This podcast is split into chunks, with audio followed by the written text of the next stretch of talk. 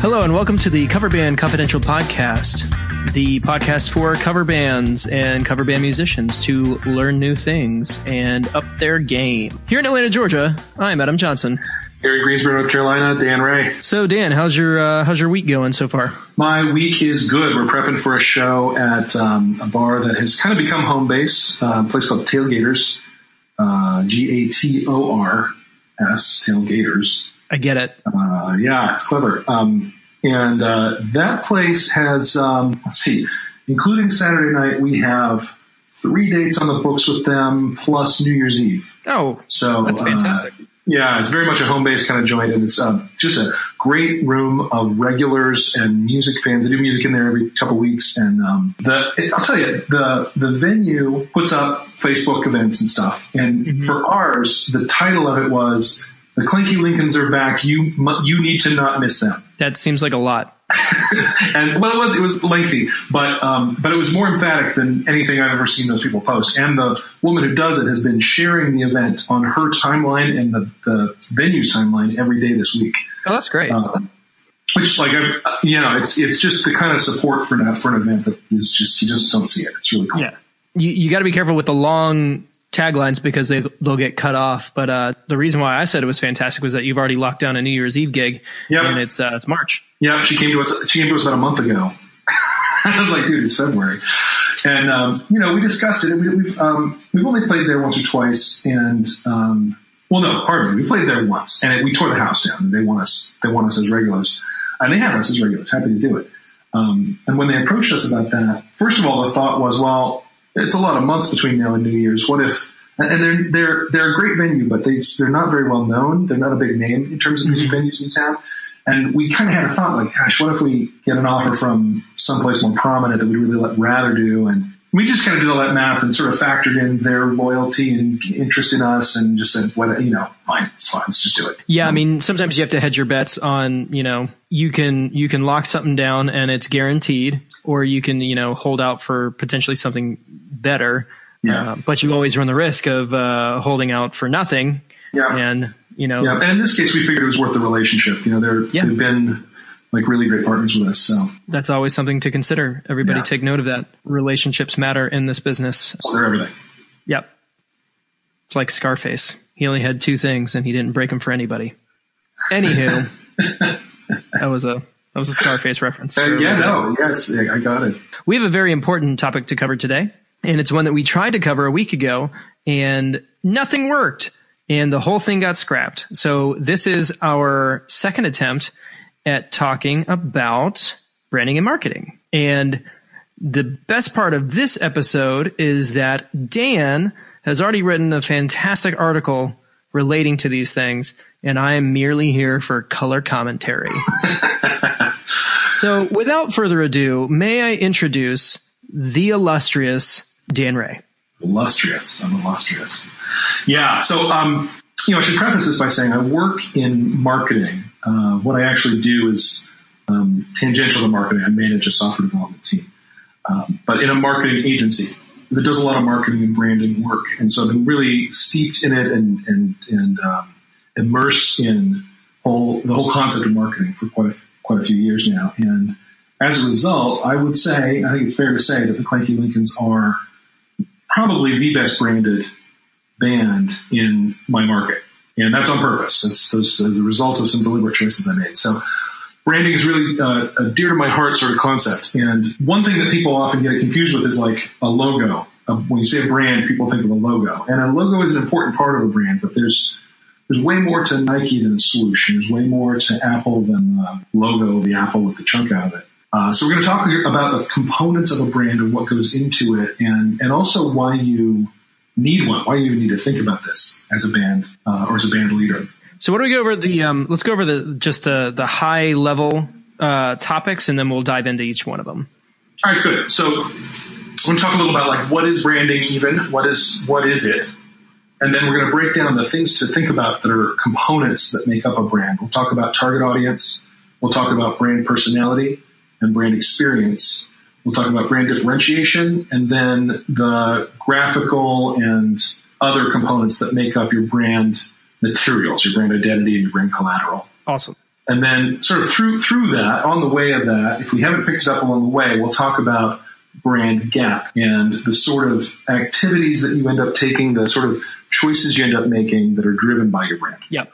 So a brand, you can think of a brand as the story that a company or organization tells about themselves.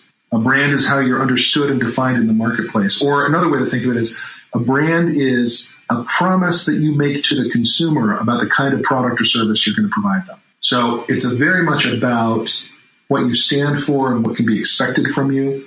And you know, way more than having a nice logo. And there are actually a bunch of things to think about before you can get to logos or get to naming. Few of us in the band world do it that order, but in branding, in branding as a process, the naming of the company comes almost last. Yeah. Unless it comes first. Unless it comes first. Yeah. I mean, sometimes people are just really attached to a name they came up with. Or you try to build the brand around the name. Right.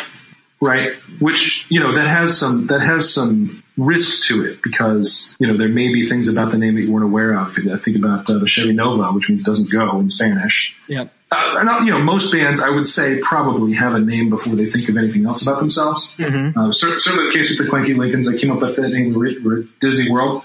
And my wife said, "You want to go see the Hall of Presidents?" And I said, "I don't need to see any Clanky Lincolns." And it was like uh, thunderstruck, and I immediately posted on Facebook, band name calling it. Next band is called the Clanky Lincolns, and like now co-frontman Justin replied immediately and said, "In."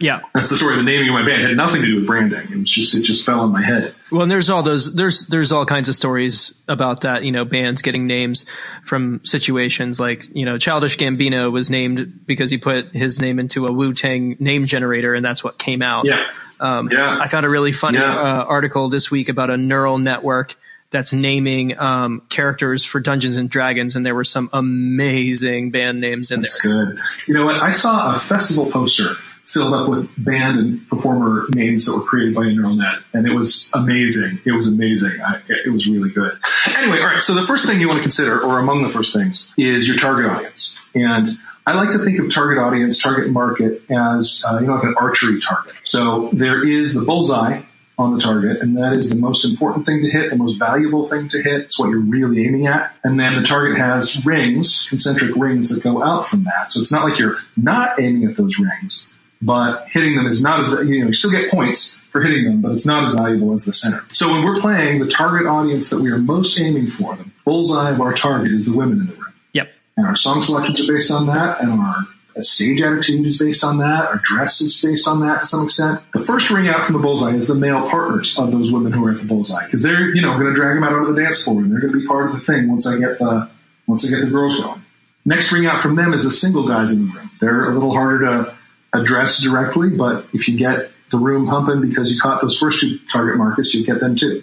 That's one whole audience we focus on. The other target market we have our attention on is the people who book cover bands. So venues, people hiring for weddings and parties, bar managers, that sort of thing. Well, and the beautiful thing about each of those concentric rings is that they mo- people can be in multiple rings at the same time. So you know the single guys are there because the ladies are there, and then maybe the ladies are you know their husbands are turning forty and they wanted to book a band for that party. So like Yeah. each of those things can can kind of overlap to a certain degree. And sometimes Totally those single guys meet single girls at those events and then they get married and then, you know, I mean, that's the point, right? exactly.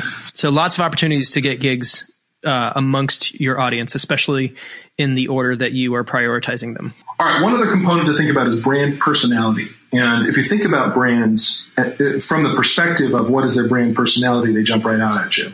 You know, if you think about Apple Computer, it's all about design and a, and a, like a, a high-end experience of working with their products. So you want to design a personality for your band. And you know, in our band, the, the, what we designed is the Clanky Lincolns are youthful, energetic, fun, and approachable. We're just regular guys. And that brand personality has driven some choices like, uh, you know, unlike a lot of bands, we don't dress up in particular for bar gigs. We do for special events and private parties and things like that. We dress to, to fit whatever the booker wants. But for a band gig, we walk in just as regular guys, jeans and t-shirts. And, and um, that's a departure for a lot of bands. A lot of bands are doing something much more designed than that, but our brand personality calls for us not to. And on the flip side, for us being primarily a corporate group, um, our you know appearance is you know members only jackets and tuxedo t-shirts, which implies uh, you know kind of a put together look, but it's still informal, which Yep. also carries the brand personality that we're looking for, which is we're here and we're professional, but we don't take this too seriously and we're here to have a good time. Exactly. And then, you know, if like us, you identified two target markets, one being the audience that we're playing to and the other being people who book us, you can actually have two different brand personality, brand personalities to interact with those two markets. So toward bookers, our personality is professional, friendly, competent, efficient, and a partner who delivers no fuss, no drama. And and by the way, all bands, that's what you want your brand personality to be with people who book you. It's a good Yeah. one. It's a good one. Yeah. There are Yeah. lots of other brand personalities, uh, and and they're not as good.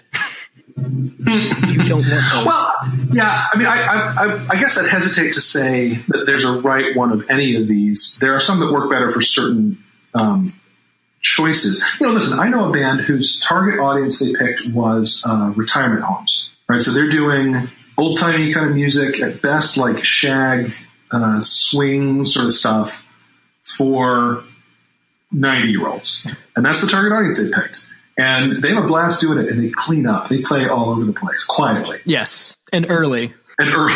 yeah, yeah, yeah, yeah. But you know, for them, they're not even. They don't even really. They've got it so dialed in. They don't even interact with bookers anymore. They just show up on their day. I mean, they, their brand personality toward the booker is like invisible. Yeah. So while there are certainly some that work best when you're dealing with bars and stuff, uh, you, you really we want to make sure people feel the latitude to design something here because it really is design. Yeah.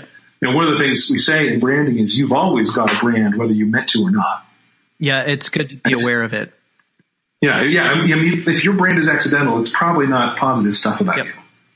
Yeah, yeah. All right. Next component we want to talk about is the brand experience. So people have a particular experience when they interact with a brand.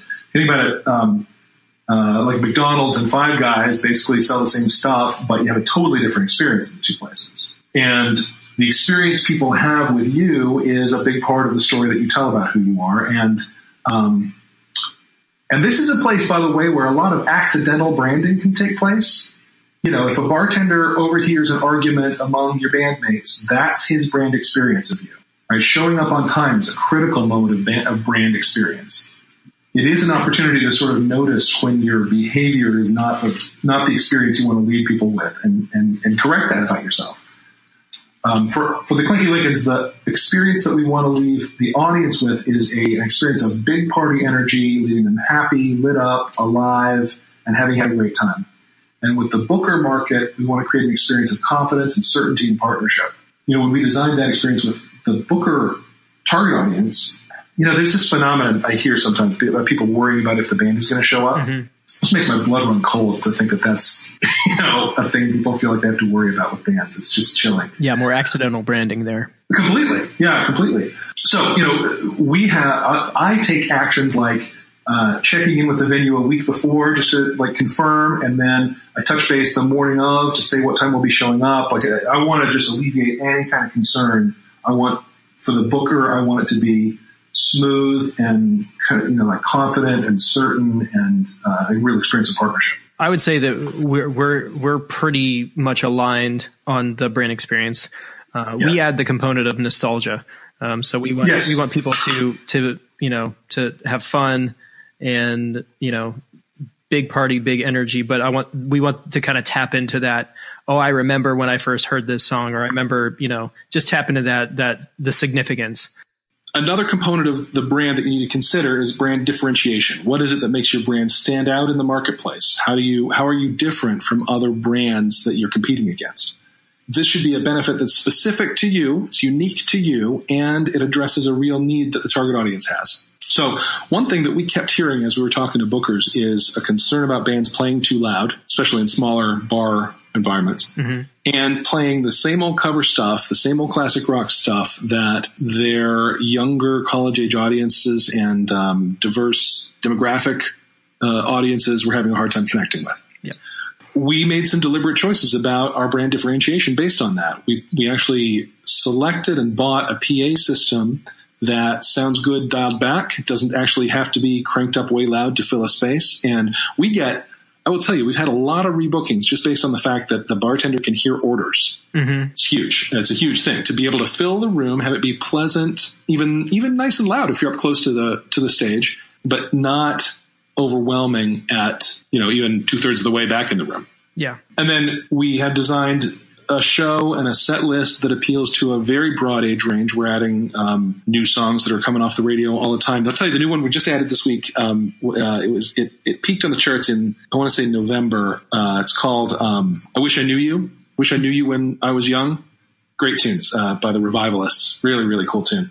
Cool. But we're always doing that. We're checking out what's playing right now. We're putting it on there. And, um, you know, particularly like when we played the frat party last week, those kids really responded to what they heard on the radio on the way to the party. Sure. Um, and that's rare in our market. People are not really doing that. People are mostly playing, you know, our market needs another Southern classic rock band like a hole in the head. You know, everybody's doing that. And so a big differentiator for us is that we're not doing that. We're doing something else. You know, for, for us, uh, being in the Atlanta market, um, is, it's very saturated. So, uh, I could I could name five other '80s bands in this town without any you know without any prompting. I'm actually filling in as vocalist for one uh, this weekend, just to, Nice. yeah to do a, a favor for a friend, and we had the night off, so I figured it was uh, you know good musician karma.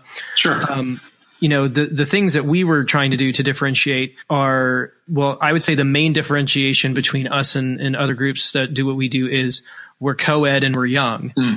So one of the big taglines, and it's one of the things that we we really you know drum up is that you know everybody in this band is under 40 and for an 80s band that is rare.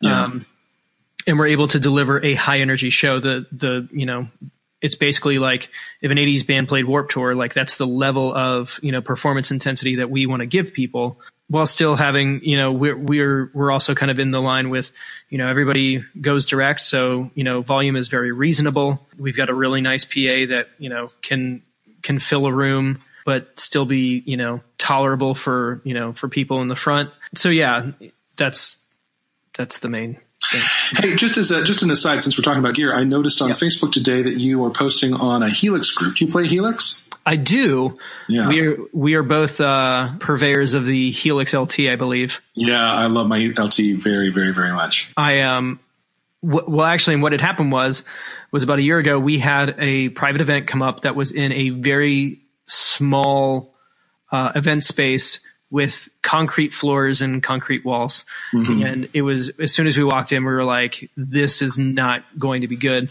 And during the walkthrough that we did with the client, they were like, "You know, we're really concerned about." sound being an issue and i was like okay um, so i talked to all the guys and i was like hey this is what we're gonna have to do and i was like I'll, i will go to guitar center and i will buy a helix and i'll use it and i'll take it back you know it's not it's not super ethical but you know we've all been there Yeah. so I ended up buying one and downloaded a, a preset off of one of the worship uh, guitar websites. Uh, it was like a Vox AC30 setup with the pedals that I would normally use. And I played that night and it was really, really good. And then Yeah. I ended up having to play at church the next day. And by the end of the second service, I was like, oh crap, I'm gonna have to keep this. Yeah. But luckily, I, I had actually gotten an a uh, an email coupon from Guitar Center, so I got 150 bucks off of it. I only had to pay eight about 850 dollars for. Oh, there you go. But yeah, it's been it's been you amazing. Yeah, I've played modeled um, guitar amps. Um, it's really all I've ever gigged. I had an Atomic Amplifire, the original three three button, and it was great. But uh, I kept having to build boards around it with effects that I wanted, and, and Helix just has all that stuff. So Yeah. I just yeah, I've I've loved it. I bought mine uh, in December, it was just before the new year, and actually gigged it the night it arrived. Yeah, I only had like two days to prep. Um, and yeah, it's it's been amazing. And you know, before this, I gigged with an Orange Rockerverb 50. yeah, It's uh, Yeah. it was a big difference. And I, you know, I'm not going to say I don't miss, you know, feeling that thing pushing up against my my back, uh, but I don't miss loading it in. right. And the audience doesn't know. Nope. We actually get lots of compliments on how good our uh, how good our guitar tone is, and Yeah. you know, for all of the Yeah. snobs out there, you should probably uh, probably give it a, a second listen. All right. Well, that was an aside. I just wanted to No, it's a good one. ask about that. All right. Um, so uh, the the next component. Now that we've done a bunch of thinking, and by the way, if you Google brand components, every brand expert has a different list of these that are important to them. Uh, there there are lots of of wrinkles and components and aspects. Uh, and I'm really just identifying a few that made a difference for us as we were doing this work. So I'd encourage you as you as you listen to this and as you think it through for your band to um, could you just do a little research on your own about what other ways to think of it there are.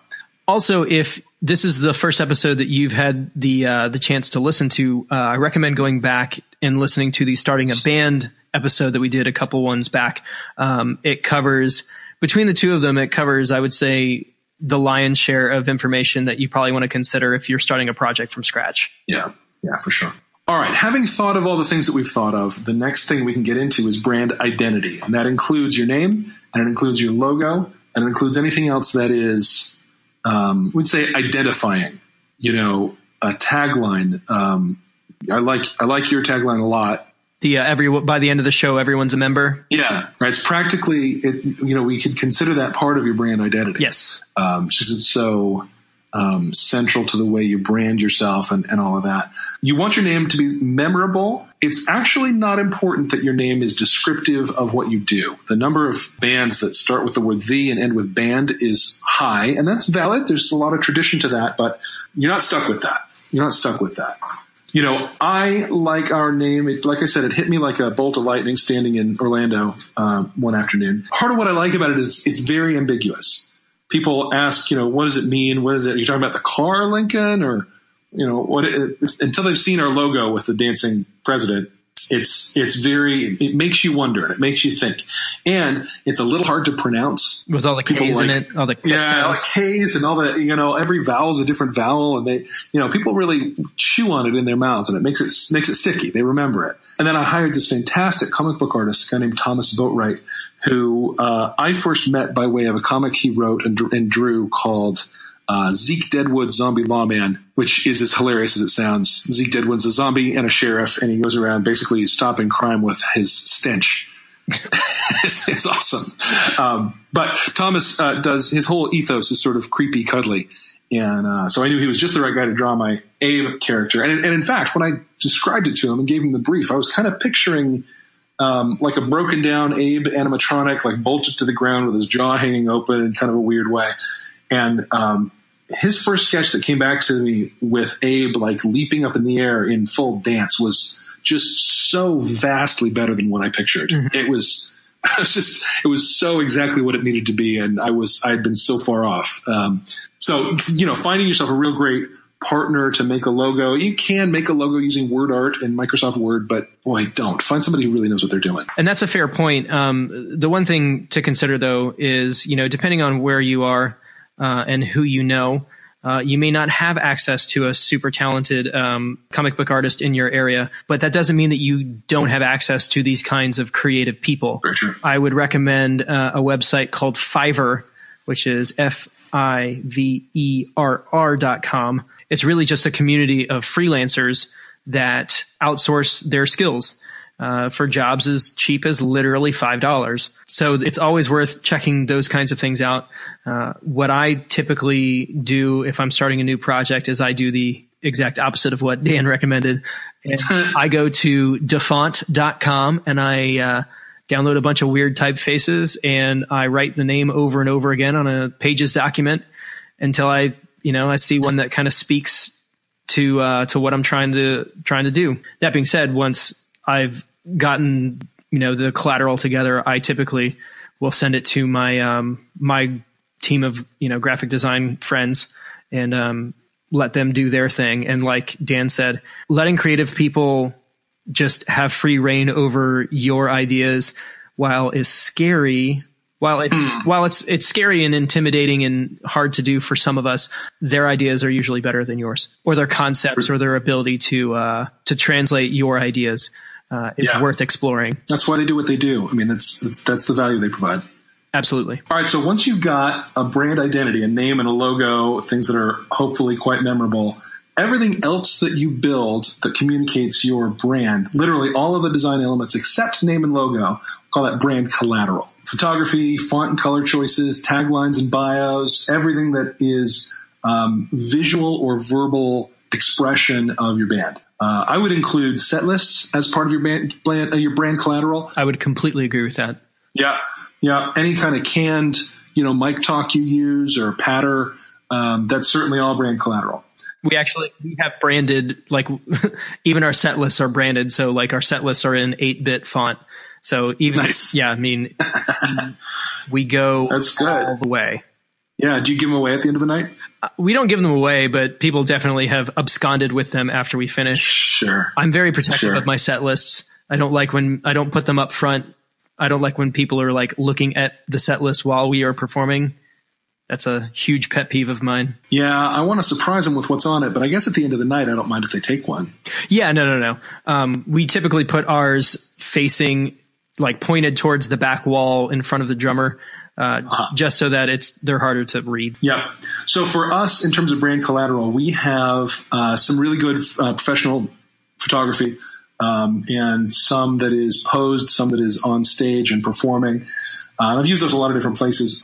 Uh, I've also assembled a library of design components. So I, way back in my life, I was a graphic designer, and I built some pieces that are design components that speak our brand. Pretty much whenever I use Abe, I float him on a craft paper, like a brown paper bag paper background with a starburst blapping out from his head. Mm-hmm. And um, if you go to the, the, article that I wrote about this, um, which uh, we'll have in the show notes, you can see some examples of that. I'm staring um, at it um, right now. And you know, the beauty is I've used the same template for flyers for bar gigs now for actually the entire life of the band. And when it's up again, when, you know, the Clanky Lincolns are coming back, you can see from across the room. You don't even have to read the thing. You just see Abe on a background of that craft brown and it's totally obvious who we're talking about.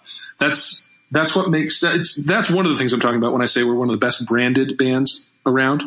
Um, I will tell you, I dropped off some flyers at uh, for the show this Saturday at Tailgators a couple of uh, week ago, and my contact there, Ginger, thanked me. They look great, you know, and said, "Here's the flyer for the band that's playing tonight." And I looked up, and the, it was a it was a piece of paper, letter size paper, horizontal, right, for, uh, landscape orientation, with this band's logo printed on it in black and white, and the date handwritten underneath it. Sounds very professional. It was like thanks for the effort, guys.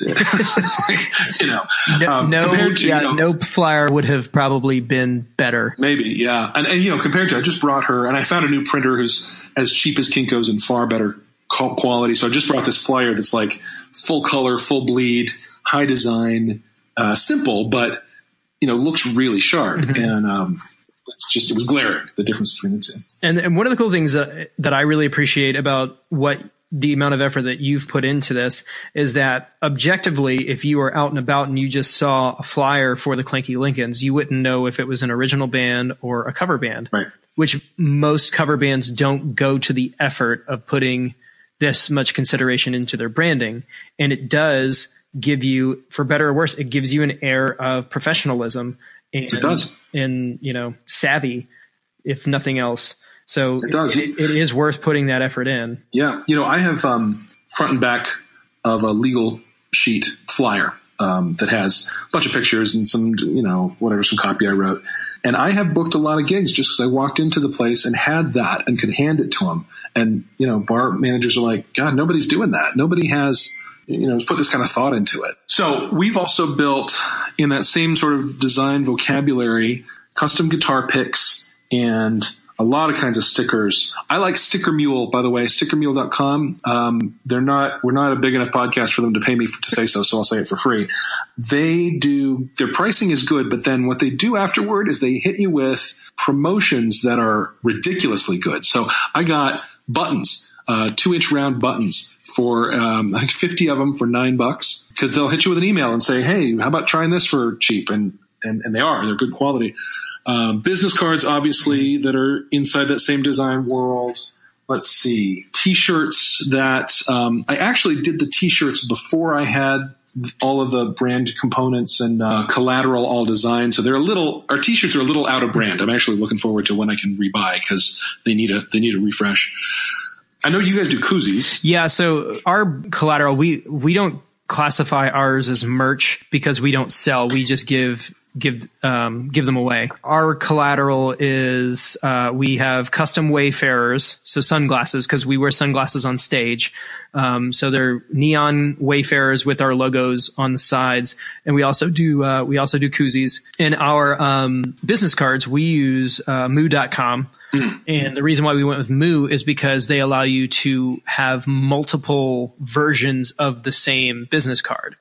So hmm. for us, on one side we have like an 8-bit mock-up of the band, and on the other side is our website, and it's on um, it's on like an 8-bit cassette tape. But what we what we did is I've submitted five or six of them, and they're all different colors. So there's a green tape and a purple tape and a pink tape, and so when you hand them out, you know, we just turn them over and say, "Hey, pick your favorite color," and it's just again, it's just another one of those things to show people, "Hey, we thought about this." We put effort Yeah. into this, um, and we get we get compliments on our, our business cards a lot. Yeah. You know, I, I get the business cards with the sandwich in the middle. Mm-hmm. It's a thick card with a sandwich of color in the middle. Um, so it's, it's heavy and, and thick. And I mean, I hardly ever give one out without somebody saying, man, what a card. Just, you want it to be something that, again, a differentiator, something that, that stands out. Yeah, the biggest compliment I've ever gotten was uh, I saw a promo from another '80s band in town, and their lead singer was wearing a pair of our sunglasses. nice. So getting it, getting getting a little on the back end. Yeah, let's you know we've had the fun conversation. Let's have the less fun conversation. right, right. Because having done all this uh, thinking and work and design work, the next thing you have to confront is where your band's behavior and performance and the brand experience you're leaving is not a match for the brand you've designed. You know, um, one of the places we saw that recently is that uh, part of our brand personality that we've designed is approachable. You look fun. You can come talk to us. We're, just guys. One thing we notice is during setup and sound check, we are not approachable. Like we're kind of stressed. We're busy. We're, you know, like we're just not that, that way that we wanted to be. And we had, you know, just had to kind of have a come to Jesus conversation about it that, you know, we can be busy and still approachable. It doesn't, we don't need to, you know, chase people away because we have to get the thing set up. We can actually work and talk.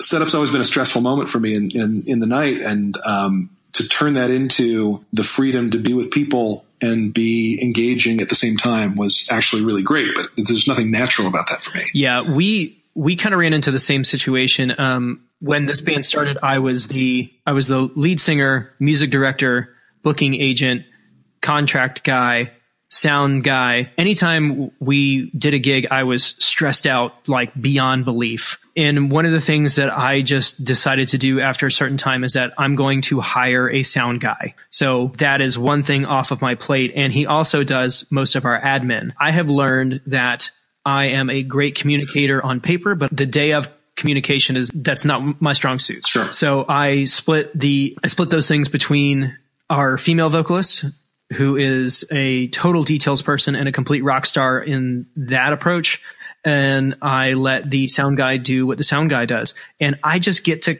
kind of show up and do my thing and it's made a world Beautiful. difference and it it has definitely helped our branding because you know they don't deal with the lead singer loading in the PA and being a complete you know being incommunicado or not available Right. we get to say we get Yes, to say right. yes a lot more than we did before you know, the, there, you want to consider really every part of your whole thing. You know, from the moment you hit the venue door, you are giving off a brand mm-hmm. experience. When we when we come rolling in, you know, I have a cart that pretty much our whole rig fits on. And, you know, we come in the door with it all strapped down tight and everything's in a case and it's all you know, we look pretty professional as we hit the door. I have seen guys who you know, scrape a speaker across the floor and kick their guitar cable ahead of them, which leaves an experience, a brand experience like you don't care about your gear. You don't, you know, it's not very professional. It's pretty rock and roll, but it's not, you know, I always wonder if that guy's cable is going to short out during the night and if he's going to have to quit early or something. So, you know, there's, there's, uh, it's not always comfortable to sort of call one on yourself and catch yourself being off brand, but it's, it's really important. It's really important because none of this is, natural per se. None of it is um, uh, your brand wasn't already going to be this. This is designed, mm-hmm. and you kind of have to design yourself to operate consistent with it. Yeah, I've had to have conversations with certain guys in the band when you know we've had some issues where you know alcohol has been a factor, and we had mm-hmm. to kind of go back and say, hey, you know, it's it's I want everybody in this band to have a good time, but the second that you start having a good time at somebody else's expense, you have crossed the line. Uh, and it's yeah. just you know, it had to happen, and it wasn't great, but those frank conversations tend to foster better relationships because people understand that you're invested and that you know you take it seriously but you care enough to mention it yeah. it's better than it's better to do that and to move on than you know to ignore it and let it pile up and then you have that knockdown drag out and all of a sudden you're out a guitar player well i'll tell you the one person i fired from this band it was because in the conversation where i called him on operating off brand and in this case it he was figuring out the parts to every song as we played them, uh, despite having rehearsed them a lot. I don't really know what happened there. It was it was when we have our nightmare gig conversation. Yeah. This this one will come up. The gigs um, from Heck episode. Gigs from Heck, but that wasn't that wasn't what had me have to part ways with him. It was that he didn't see that as I mean, to use the language of, that we're using in this episode, he didn't see that as off brand and he wasn't, he wasn't committed. He didn't commit to do the work to bring himself back in with the brand. Mm-hmm. And I just can't, I love the guy. We're still friends, but I, I, I'm not going to have that in the, in the space and I've I've had conversations from my end where I have been off brand sure. and have to be reeled back in. And yeah, yeah, no, it happens to all of us. It happens to all of us, especially those of us who are, you know, in a leadership role in the band. It probably happens to us more than anybody because we're more, we're probably more visible in a lot of those conversations. And, mm-hmm. um, you know, it's, it's easy to get, um, like emotionally invested and have your self caught up in it in a way that's not, uh, you know, pretty, if you're talking as you instead of as the band, for sure you're off brand. Yeah, get out of my head, man. Yeah. Yeah, exactly. I mean, that's you know that's where we all are. That's where we all are. So the beauty of all this, to sort of sum it all up, once your brand is really cooking, once you are reliable at delivering the experience you want to deliver, and you've got all of that sort of locked in, a few things happen. Any concern you had about what they think of you disappears completely because you know exactly what they think of you because you designed it. Yeah. Further, it frees you up on stage. You know that being free of that frees you up to, to give the performance you want to give, and people start to know that you're reliable for delivering what you say. And rebookings, uh, first time bookings, and rebookings just start rolling in because uh, you're a known quantity, known to deliver something that is designed to be wanted in the marketplace. And, uh, you know, next thing you know, you're Coca Cola. Well, uh, another thing that it's important to note is that you know, we just covered all of this in the course of about 30 minutes. Yeah. In my case, members only's branding is ever evolving, ever changing because it's still just one of those things where you try something new and, you know, the logo that we started with is not the one that we're using now. The slogan that we started with is not the one that we're using now. It's, it, it can be this organic growth process. Oh, it's going to be. It's going to be, and that's fine.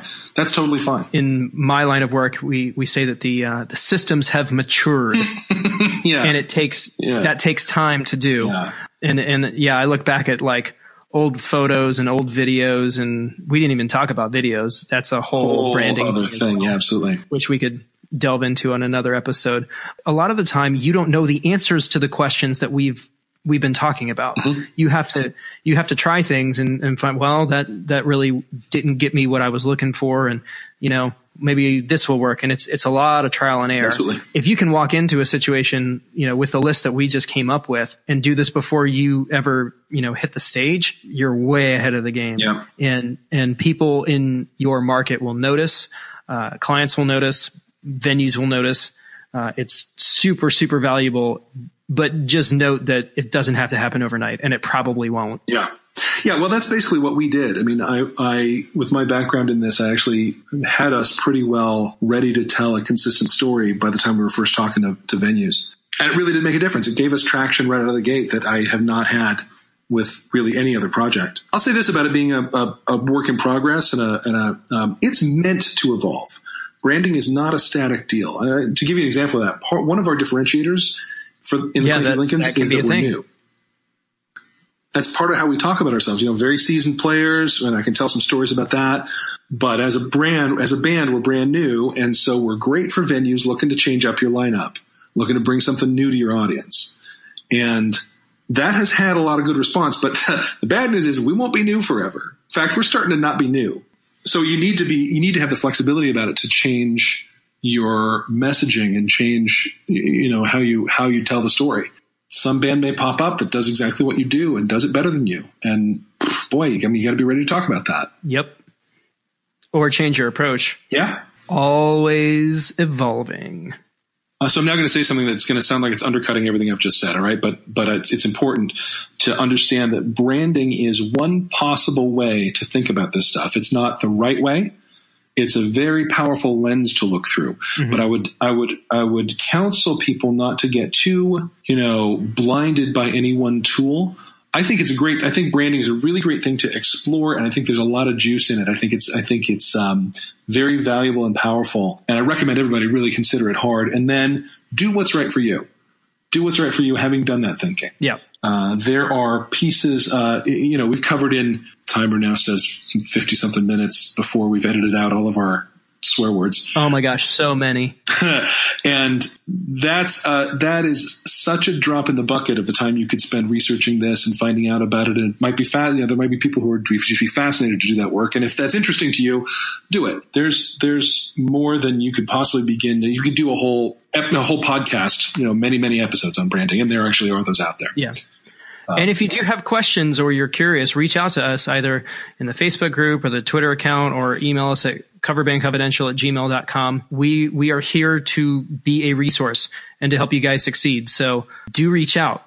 That is what we are, you know, that's what we want to do. We want to help you guys go further faster. Yep. Fantastic. Good. I thought I was going to get out of editing a lot, but uh, I don't think so. No. But at least I have, at least I have your end of the conversation this Yes, time. that'll be a plus. So that is going to do it for us. Thank you so much for tuning in.